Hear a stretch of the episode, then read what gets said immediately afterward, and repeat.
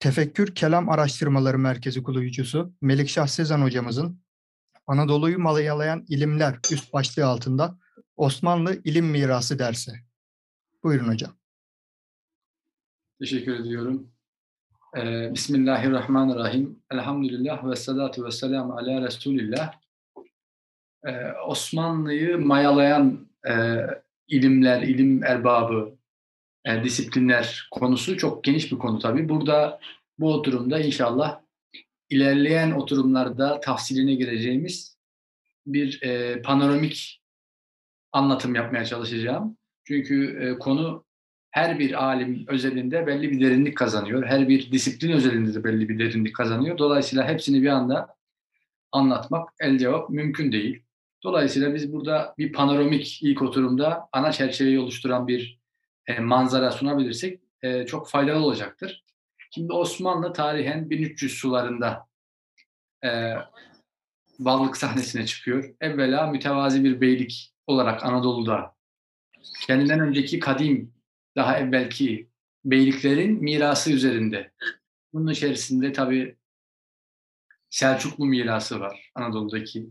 İşte bunun e, etrafında Artuklu var mesela e, Mardin bölgesinde. Anadolu e, coğrafyası içerisinde birçok beylik dönemi yaşandığı bir safhada işte Osmanoğulları da malum e, bir beylik olarak başta mütevazi bir hareket olarak başlıyor. Sonra cihan şümül seviyesini ilerledikçe kazanan bir e, yapı arz ediyor. Tabii biz burada işin tarihi cephesinden ziyade sadece ilmi akışa odaklanacağız. Erken dönemde yani 1300'den itibaren yaklaşık bir e, 50 sene Osmanlı'nın e, çok ciddi bir ilmi atak yaptığını söyleyemeyiz. Çünkü e, henüz daha varlık sahnesine çıkıp siyasi istikrarını sağlamak, askeri e, kontrolü, e, beka problemini tabiri caizse çözmek için ciddi meşguliyetlerle uğraşan bir devlet olduğu için bu kısa zaman zarfında daha çok mütevazi şeyler yapmıştır. Fakat bu dönemde de ismini e, tespit edebildiğimiz bazı alimler kaynaklarda karşımıza çıkıyor. Bu döneme yani Osmanlı'nın erken döneminde, ilk döneminde ismini tespit ettiğimiz alimlere odaklandığımızda bunların ciddi bir kısmı şeyhler, fakihler ve baba olarak anılan isimlerden meydana geliyor. Mesela malum Şeyh Edebali, Dursun Fakı fakihler içerisinden bir örnek ve Geyikli Baba gibi baba nispesiyle anılan bazı alimler var. Bunların e, bu tarz o dönemde anılan alimlerin e, özelliği, müşterek özelliği nedir diyecek olursak evvela hepsinin bir tasavvufi e, şeyi var, damarı var. Her biri aynı e, tarikat, aynı neşve üzerinden e, tasavvufu temsil ediyor olmasa bile sonuçta hepsi bir şekilde tasavvufla e, münasebet içerisinde, tasavvufi hayatı yaşayan ve bunu aktaran e, temsilciler. Öte yandan ikinci önemli husus bunlar yani bu alimlerin hemen hemen hiçbir tanesi e, İslam e, alemi içerisinde geniş şöhrete malik isimler de değil. Daha çok mahalli şöhrete sahip, kendi bölgelerinde, havzalarında bilinen, tanınan, samimi, ihlaslı, müstakim insanlar olarak bilinen kişiler ama yani cihan şümül bir şöhrete malik isimler değil. Dolayısıyla bu e, tabi tabiatıyla yeni kurulan bir devletin e, henüz ne ilmi istikrar ve gelenek oluşturamamasından hem de e, çok ciddi ve meşhur alimleri böyle mütevazi bir devlete çekmeyi henüz başaramamış olmasından kaynaklanan bir durum. Kendi bölgesel, mahalli şöhrete sahip, samimi, müstakim, e, ihlaslı insanlarla bir dönem e, varlığını sürdürmeye başlamış. Daha sonra devlet politikası icabı İznik'te, işte e, Osmanlı'nın ilk başkenti olan İznik'te e, kurulan ilk medreseyle artık e, eğitim faaliyeti yani İslami ilimler tahsili e, resmi anlamda devletin eliyle daha e, ciddi bir seviye kazanacak ilk adımı atmış oldu. Ve burada e, bölgede yani daha önce Beylikler dönemi dediğimizde bölgede mesela Sivas'ta, Erzurum'da, Mardin'de ve çeşitli şehirlerde Anadolu'da medreseler var.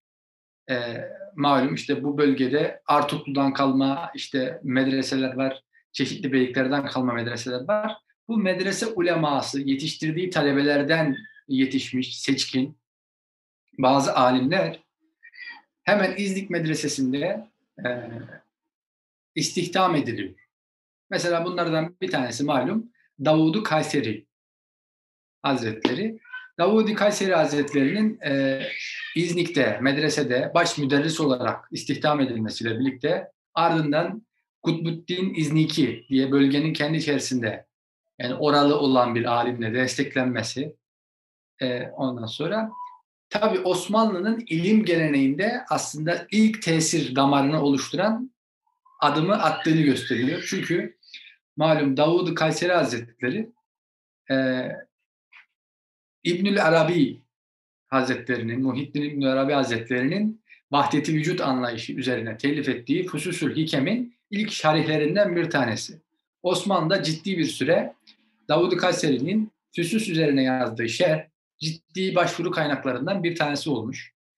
E, bu dönemden sonra e, vahdeti vücut nazariyesi, özellikle nazari tasavvuf geleneğini sürdüren Osmanlı alimleri içerisinde çok ciddi bir revaç göstermiş ve hangi disiplinle meşgul olursa olsun Osmanlı uleması ister e, bizzat tasavvufla yoğun ihtisas halinde olsun, ister kelamla meşgul olsun, ister e, tefsir alanında ihtisas sahibi olsun ve çoğaltılabilir. Bu alanlardan hangisiyle meşgul olursa olsun tasavvufi e, olarak mutlaka tasavvufi damarlarla bir irtibat halinde olduğunu görüyoruz ve Osmanlı ilim geleneği içerisinde bunun da en güçlü olduğu e, damar Muhittin İbnül Arabi ve Vahdeti Vücut nazariyesinin beslediği damar. Bu işte Osmanlı'ya ilk girişi tabi e, Muhittin İbnül Arabi'nin bir dönem Konya'da bulunmuş olması, e, yazma eserlerin Konya ve Kayseri gibi civar bölgelerde çok fazla alim tarafından okunmuş olması, Davudi Kayseri de Kayserili bir alim olarak işte Osmanlı ilim geleneğine bunu taşıması ve şerh etmesi, aynı zamanda talebelerini okutması ve Osmanlı'da yetişen ilk resmi talebelerin e, fusus metnini okumuş talebeler olması bu ilim geleneğinin yani İbnül Arabi Hazretleri'nin e, Osmanlı'daki tesirinin aslında ilk e, temelini atan nokta olmuş oluyor. Mihenk taşı. Böylelikle yeşermiş oluyor. Buradan itibaren tabii işte Molla Camii gibi efendime söyleyeyim. Arkadan takip edecek çok güçlü hatta kelam, e, felsefe, tasavvuf gibi bütün disiplinleri vahdeti vücutçu nazariye ile medzedebilecek kadar geniş e, Fatih Sultan Mehmet dönemine gelindiğinde böyle eserler telif edilen, edebilen alimler olduğunu göreceğiz. Dolayısıyla erken dönemde ilk başta Osmanlı'ya tesir eden en önemli ve e, İslam nazarında, İslam satında çok geniş bir tesire sahip ilk etki Muhittin İbn Arabi Hazretleri'nin etkisi olmuştur. İbn Arabi Hazretleri her ne kadar kendisi Mağripli, Endülüs'te olsa da hayatının bir dönemi içerisinde Konya'da da bulunmuş, ikamet etmiş. Hatta e, Fütuhat-ı Mekkiye'nin müellif nüshası bile Konya yazma eserlerde mevcut. Şimdi Süleymaniye'ye çekilmiş olmakla birlikte ülkemizde mahfuz bulunduğu için bu tesir hala da o günden bugüne devam etmiş.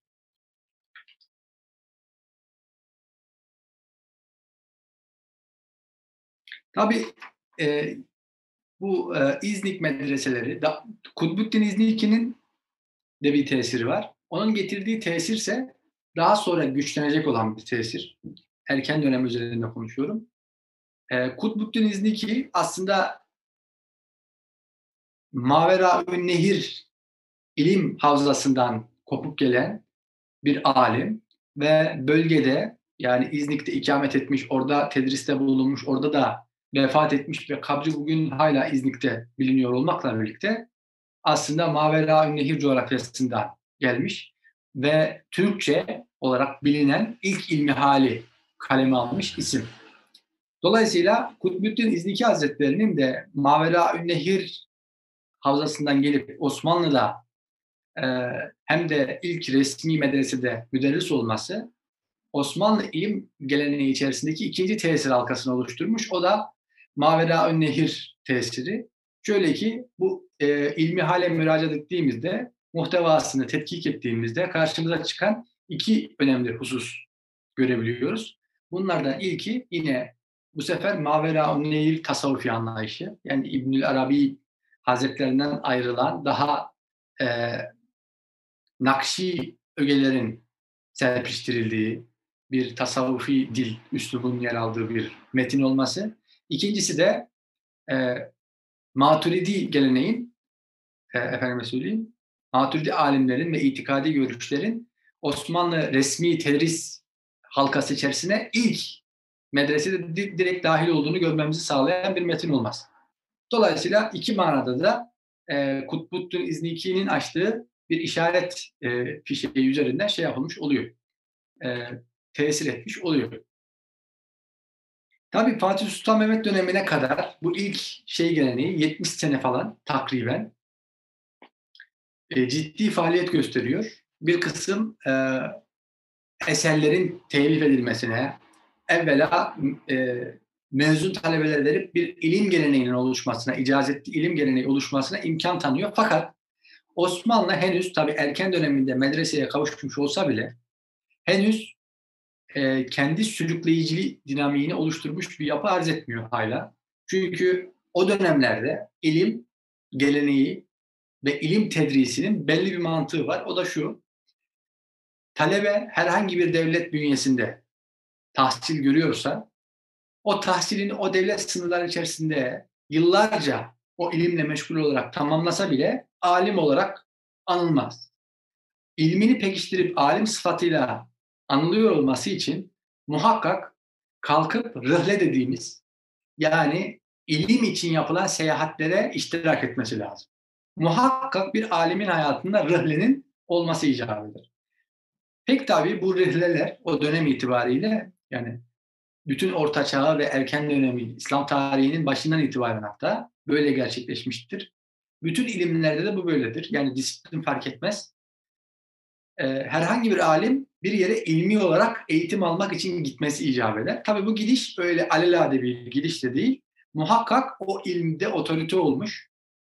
Ee, en seçkin alimler hangi ülkelerdeyse bizzat onları tespit edip onların yanına gidip onların meclislerine iştirak edip onlardan icazet alarak ya onların gösterdikleri yerde tabiri caizse bir halife gibi tedris faaliyeti yürütmeleri lazım ya da kendi memleketlerine bu icazeti aldıktan sonra artık bir ilmi otoriteden beslenmiş ve kendisinin ilim alanında başvurulabilecek bir merkez haline gelmiş olarak dönmesi beklenir. Yani alim vasfı mahalli tedristen geçmiş insanları verilen bir taltif olarak değerlendirilmiyor. Şimdi dönemde e, çeşitli ilimlerin e, otoriteleri farklı devletlerin bünyesinde himaye ediliyor. O dönem devlet sultanlarının, padişahların siyasi otoriteyi temsil ettiği gibi aynı zamanda ilmi otoriteyi temsil etmek için de dünyadaki en seçkin alimlere kendi devletlerinde ikamet etmek için çeşitli medreseler tahsis ettikleri, çeşitli ikramlarda bulundukları, çeşitli maaşlar, işte yetiştirdikleri talebelere kadrolar açtıklarını yeter ki hani burayı bir ilmi otorite, bütün İslam ulemasının herhangi bir devlette olursa olsun aliminin gönderip buradaki alimlerden eğitim alması için yani tabiri caizse e,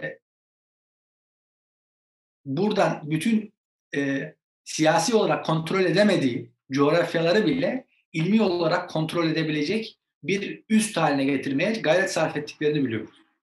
Osmanlı erken dönemde bu e, şeyi gerçekleştiremediği için henüz daha o aşamaya gelmediği için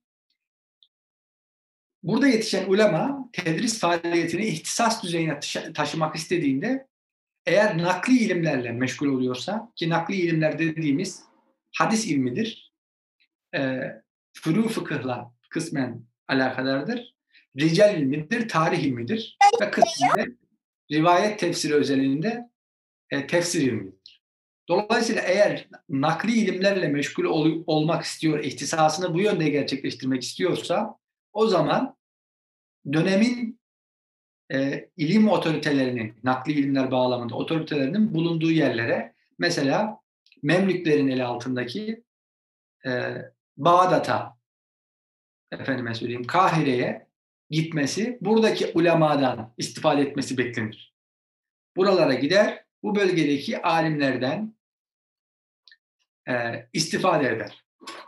Böylelikle oradaki ilim geleneğinin bir parçası olur ve ilmini tabiri caizse o icazet silsilesi içerisinde e, rapt ettiği için, bağladığı için bir otorite haline gelmiş olur. İcazet silsilesiyle birlikte. Eğer akli ilimlerle alakadar olacak, ihtisasını bu yönde sürdürecekse o dönemde de akli ilimlerin İslam e, İslami ilimler açısından otoritelerinin bulunduğu bölge Mavera Nehir Havzası. Buhara'ya ve Semerkand'a gitmeden, Tebriz'e gitmeden bu bölgelerdeki medreselerde bulunan işte Seyit Şerif Cürcani gibi, Saadettin Taftazani gibi, işte Ulu Bey gibi efendime söyleyeyim e, Kadızade gibi işte isimlerden istifade etmeden e, nak, akli ilimlerde ne kadar yetkinleştirilmiş kendine olursa olsun bir otorite haline gelmesi mümkün olmayacak. Bu dolayısıyla böyle bir e, talebe ihracı, daha doğrusu e, ithali söz konusu dışarıdan çekiliyor bizim açımızdan. Bu ne zamana kadar sürüyor? Aslında dışarının bizi ilmi anlamda etkilediği süreç, yani biz talebelerimizi dışarıdaki hocaların bulunduğu yerlere gönderip Osmanlı talebesinin dışarıdaki hocalardan etkilenip yurda döndüğü süreç İstanbul'un fethine kadar mecburen sürüyor.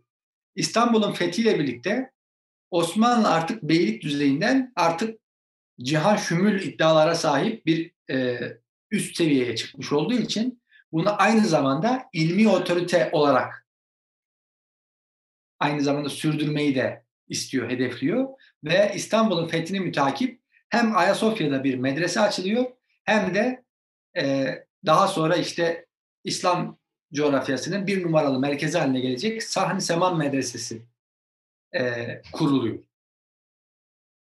Sahni Seman medreseleri yedi medrese. Yedi, İstanbul Yeditepe tabirinin bir şeyi gibi ya da sekiz sofra manasında da geliyor.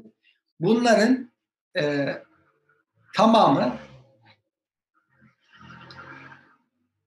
kurulduğu anda tabii işte ilmi olarak otorite haline gelmeyi hedefleyen bir Osmanlı'nın da vizyonunu yansıtması için Fatih Sultan Mehmet akli ilimlerde de, nakli ilimlerde de dönemin otoritesi olan isimleri davet ediyor Osmanlı.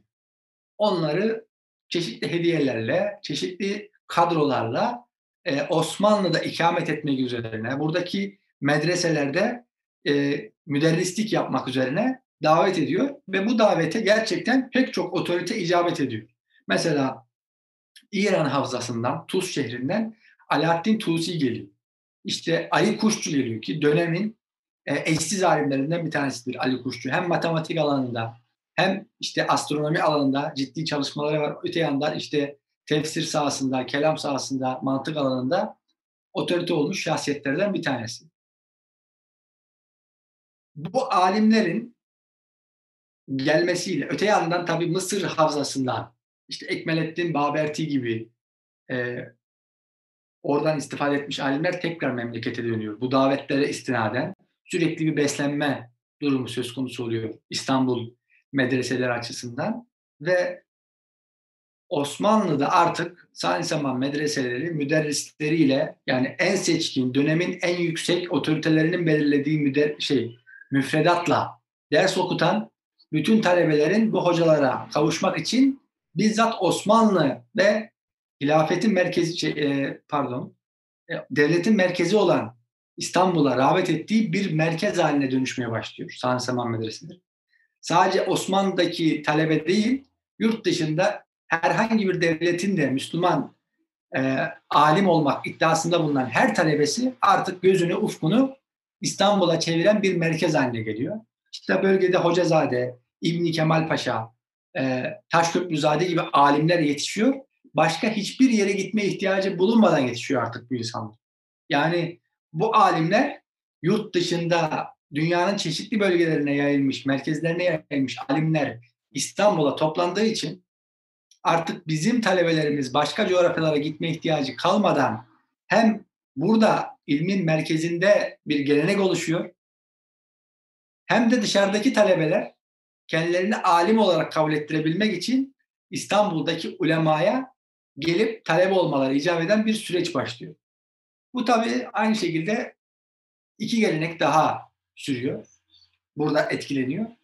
Ee, Fatih Sultan Mehmet Han Hazretleri'nin Sağın Seman hareketiyle birlikte. Birincisi şu, Fahrettin Razi ekolü dediğimiz bir ekol harekette müfredatın kelami muhtevası zenginleştikçe tesir olarak dahil olmaya başlıyor. Çok daha şiddetli hissedilir hale geliyor.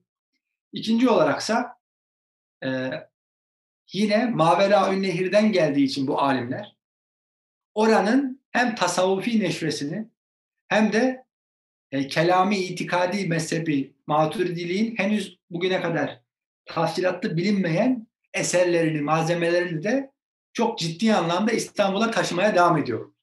Dolayısıyla Osmanlı'ya tesir eden e, ilk başta bahsettiğimiz o tesir kaynakları kendisini takviye etmeye devam ediyor. Tabii bunları ben tafsilatlı olarak ayrı ayrı oturumlarda inşallah konuşacağız ama bu genel panoramayı doldurmak için e, bir şey daha işaret edeyim istiyorum. Tafsilata girmekten ziyade. Osmanlı'ya Mavera Ünnehir üzerinden gelen e, ilmi aktarımın çok büyük bir kısmı akli ilimlerle meşgul olan alimler üzerinden gelmiyor aslında. Bunların çok büyük bir kısmı akli ilimlerle ilgili bilgi bile olsa e, tasavvufi kimliğe sahip şeyhlerin ve onların halifelerinin bölgeye intikal etmesiyle geliyor. Mesela bunun e, güzel bir örneğini verelim. İmam Maturidi Hazretleri'nin e, malum işte günümüzde de çok müracaat edilen tefsiri Tevilatül Kur'an ya da Tevilatül Ehli Sünne ismiyle bilinen tefsiri günümüzde günümüze ulaşan en kadim nüshası e, Muhammed Parsa Hazretleri'nin şahsi kütüphanesinden çıkmadır. Eğer Muhammed Parsa Hazretleri bölgede Moğol istilası yaşanırken işte çeşitli savaşlarda, şunlarda, bunlarda bu eseri kütüphanesinde, kütüphanesinde birkaç nüsha olduğunu biliyoruz. Bu eserden, tefsirden. Bunu kütüphanesinde muhafaza edip, talebelerine istinsah ettirip, o vasıtayla İstanbul'a gönderdiği talebe, o vakıf mührü taşıyan nüshalar, o mutasavvıflar eliyle bize intikal etmese, sadece Nakşi geleneği değil, biz bugün İmam Maturidi'nin Tevilat Kur'an'ından bile belki mahrum olacaktık. Orada zayi olabilecekti. Bu aynı zamanda ilmi geleneğin sadece o ilimin geleneğinin, o disiplinin müntesipleri tarafından taşınmadığını gösteren önemli bir husus. Yani biz kelamı sadece kelamcılar taşıdı, tefsiri tefsirciler taşıdı zannet, zannediyorsak eğer bu hatalı bir bakış açısı oluyor. Çünkü e, Osmanlı'da da zaten mesela tevilat Kur'an üzerine kısmi şerh gerçekleştiren tek isim var. O da Muhammed Tahir Lalezari isminde bir Osmanlı alimi. O da mutasavvıftır mesela. Tevilatül Kur'an'ın tasavvufi kısmi bir şerhini yapmıştır. Başka da tevilatla bu düzeyde ilgilenen bir alim bilmiyoruz.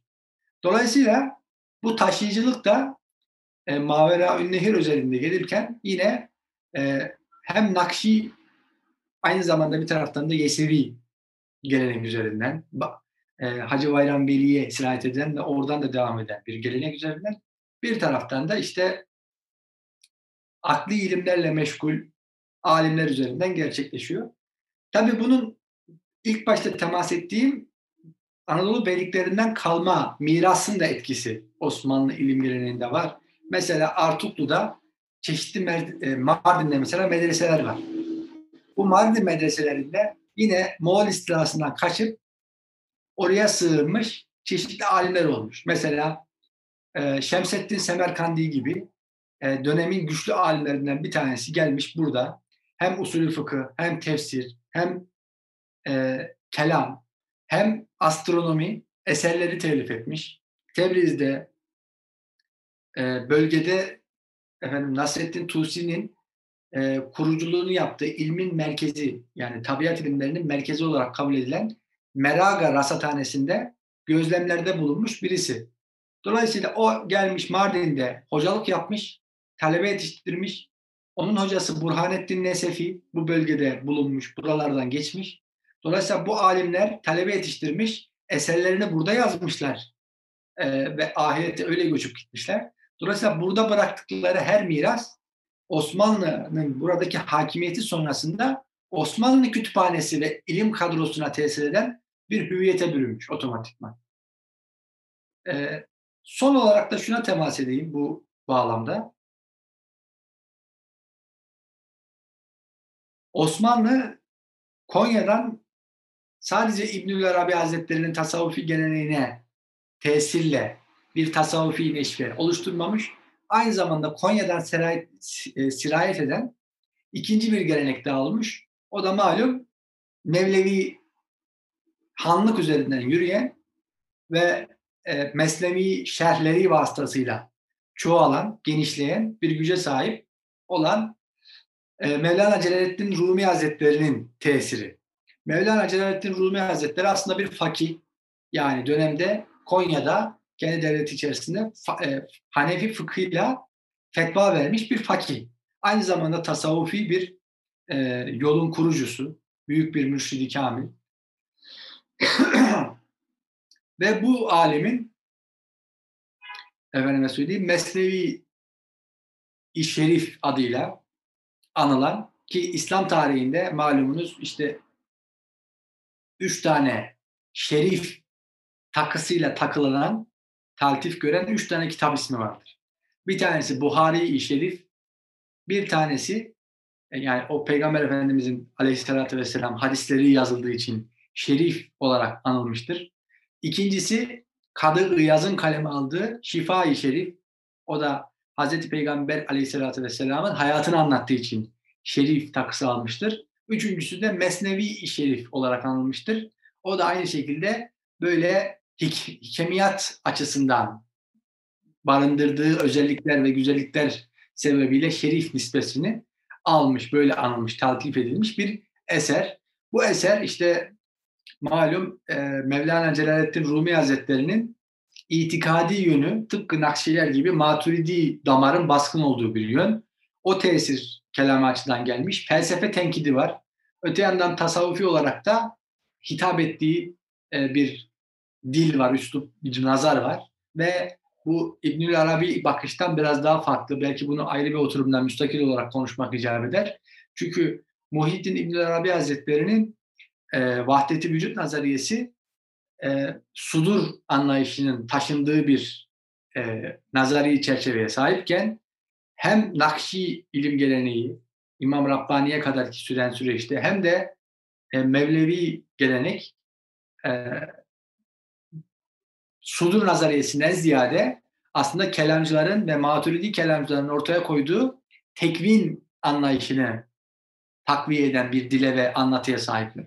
Dolayısıyla e, yani Muhittin İbn Arabi Hazretleri'nin söylemi aslında kısaca ifade edecek olursam filozofla İslam filozoflarının e, şeyine biraz daha yakın bir görüntü arz ederken Nakşilerin ve Mevlevilerin anlattığı, tasavvufi anlattığı, Allah ve alem arasındaki münasebet kelamcıların anlattığı anlatıya biraz daha yakın. Hatta daha biraz daha demeyelim çok çok yakın bir e, üsluba sahip. Dolayısıyla bu iki tesir de bu kanalla yine halka yayılmış, geniş kitlelere yayılmıştır. Burada son bu oturumda son olarak şu hususu belirteyim tabii. Burada konuşurken çok pencere açılacak ama ben tabii pencerelerin çoğunu kapatıyoruz mecburen. Vakit darlığı, bir oturumda bunları halletme imkanının mümkün olmaması hasebiyle. Fakat Osmanlı'ya sirayet eden ilim geleneği tetkik edileceğinde üzerinde durulması gereken konu başlıklarından bir tanesi de şudur. Osmanlı'ya sirayet eden ilim geleneği bir ilmiye sınıfına sirayet eden bir de halka sirayet eden boyutuyla ele alınmalıdır.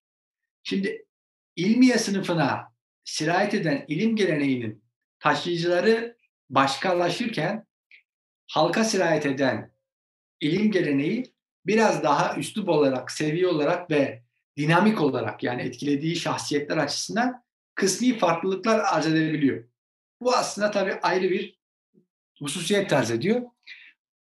Osmanlı'ya tesir etmeyen bir de bir ilim geleneği var. Ondan da kısaca bahsedip bu oturumu noktalamış olayım. Osmanlı bölgede yaşayan ve zamanın kendisinden önceki asrın zirve şahsiyetlerinin işte tasavvufta Muhittin İbn Arabi ve Mevlana Celaleddin Rumi dedim. Akli ilimlerde Ali Kuşçu, işte efendim Alaaddin Tusi dedim ve Fahrettin Razi dedik. Bu alimlerden etkilenmiştir. Bu gelenek taşımıştır dedim. Bir de aynı asırda yaşayan yani Osmanlı'dan hemen bir önceki asırda yaşamış olan ve Osmanlı'nın kuruluş döneminde vefat etmiş olan bir isim var. O da e, Urfalı İbni Teymiye. Bu alim de aynı zaman diliminde yaşamış bir isim. Fahrettin Razi, ile İbn Arabi ile muasır. Bölgede özellikle nakli ilimlerin yaşandığı coğrafyada biliniyor. Hafız e, Zehebi, İbn Kesir, İbn Kayyim el Cevziye gibi bazı alimler talebeleri arasında bölgede bir yani kendi havzasında bir karşılığı var. Fakat Osmanlı ilim geleneğine tesir bağlamında düşünülecek olursa ve akla gelirse bu da akla gelebilir diye bunu hususen belirteyim istedim. Osmanlı ilim geleneği içerisinde İbni Teymiye'nin çok uzun bir süre karşılığı yok. Hiç kimse aslında ilmi tartışma gündemine, ilmi çalışma ve etüt, tetkik gündemine İbni Teymiye'yi uzun bir süre dahil etmiş değil. Yani 16. asra gelene kadar hiçbir ilim sahasının erbabı tarafından yazılmış olan metne müracaat ettiğimizde ne tefsir sahasında, ne fıkıh sahasında, ne efendim kelam sahasında yazılmış bir metne Osmanlı alimlerinin ortaya koyduğu eserlere baktığımızda bunlardan hiçbir tanesi İbn Teymiye'yi müspet ya da menfi yönde kendileri için bir muhatap kabul etmiyor. İbn Teymiye ve talebeleri. 16. asra gelene kadar yani 1600'lere varana kadar, 1500'lerin sonuna kadar Osmanlı'da İbn Teymiye aslında bir muhatap yani ilmi anlamda tesir oluşturacak bir muhatap değil, bir merkez değil. 16. yüzyıla kadar geldikten sonra akli ilimler kısmen gündemini kaybediyor, merakını kaybediyor ve ilmi merak biraz nakli ilimlere kaymaya başlıyor. Ve o dönemin Katip Celebi bir eser telif ediyor. Mizanul Hak fi ihtiyarul ehak. O dönemin tartışmalı konularını bu eserinde konu konu zikrediyor. Konuların bir kısmı şunlar. Firavun imanlı mı öldü, imansız mı öldü? Peygamber Efendimizin anne ve babasının ahiretteki durumu nedir? Ebeveyni Resul meselesi. Ee, tasavvufta tasavvufi bazı tarikatların uygulamasında bulunan raks, sema, zikir, e, rabıta gibi uygulamaların bir meşruiyeti var mıdır? E, musafaha gibi bazı uygulamalar bidat mıdır değil midir gibi konu başlıkları biraz daha tartışmalı hale geliyor.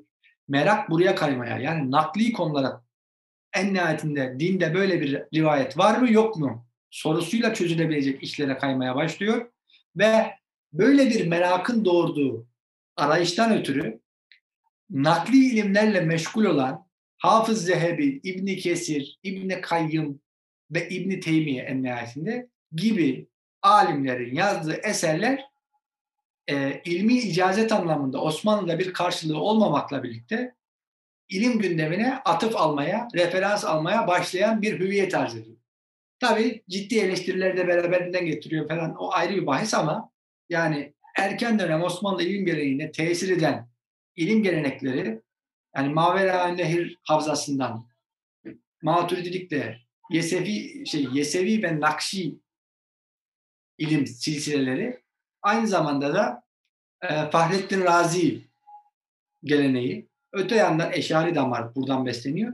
Öte yandan da işte İbnül Arabi Hazretleri ile Mevlana Celaleddin Rumi Hazretleri'nin ciddi tesiri Osmanlı ilim geleneğinin oluşmasında ve ilerlemesinde, tekamül etmesinde en önemli tesir eden ilim menbaaları. Bunlar dışındaki diğer ilim ekollerinin hiçbir tanesi, mesela Irak kanalından gelen Sühreverdi'nin yani Şihabettin Sühreverdi'nin kurmuş olduğu İşrakiye ekolü de Osmanlı'da ciddi bir karşılık bulmuyor. Yani işraki nazariye bizim nazarımızda ciddi bir karşılık bulmamış. Aynı zamanda mesela Şii ekol hiçbir zaman karşılık bulmamış. Ciddi bir e, şeyle bertaraf edilmiş. Dolayısıyla İran'da yaşayan ilim gelenekleri Osmanlı'ya sirayet edememiş vesaire e, diyebiliriz. Yani Osmanlı'ya sirayet edenlerle etmeyenler ve Osmanlı'nın kurulduğu dönemde e, İslam coğrafyasında hakim, güçlü olan ilim gelenekleri bunlardır. İşte tesir edenleri saydıklarımız, tesir etmeyenleri de en son belirttiğim İşrakilik, İbn Teymiye ve Şii ekol hiç e, müsbet menfi hiçbir anlamda tesir edememiş akımlardır diyebiliriz. Evet. İlk oturumu böylelikle sonlandırabiliriz. Ağzınıza sağlık hocam. Hızlıca anlattım.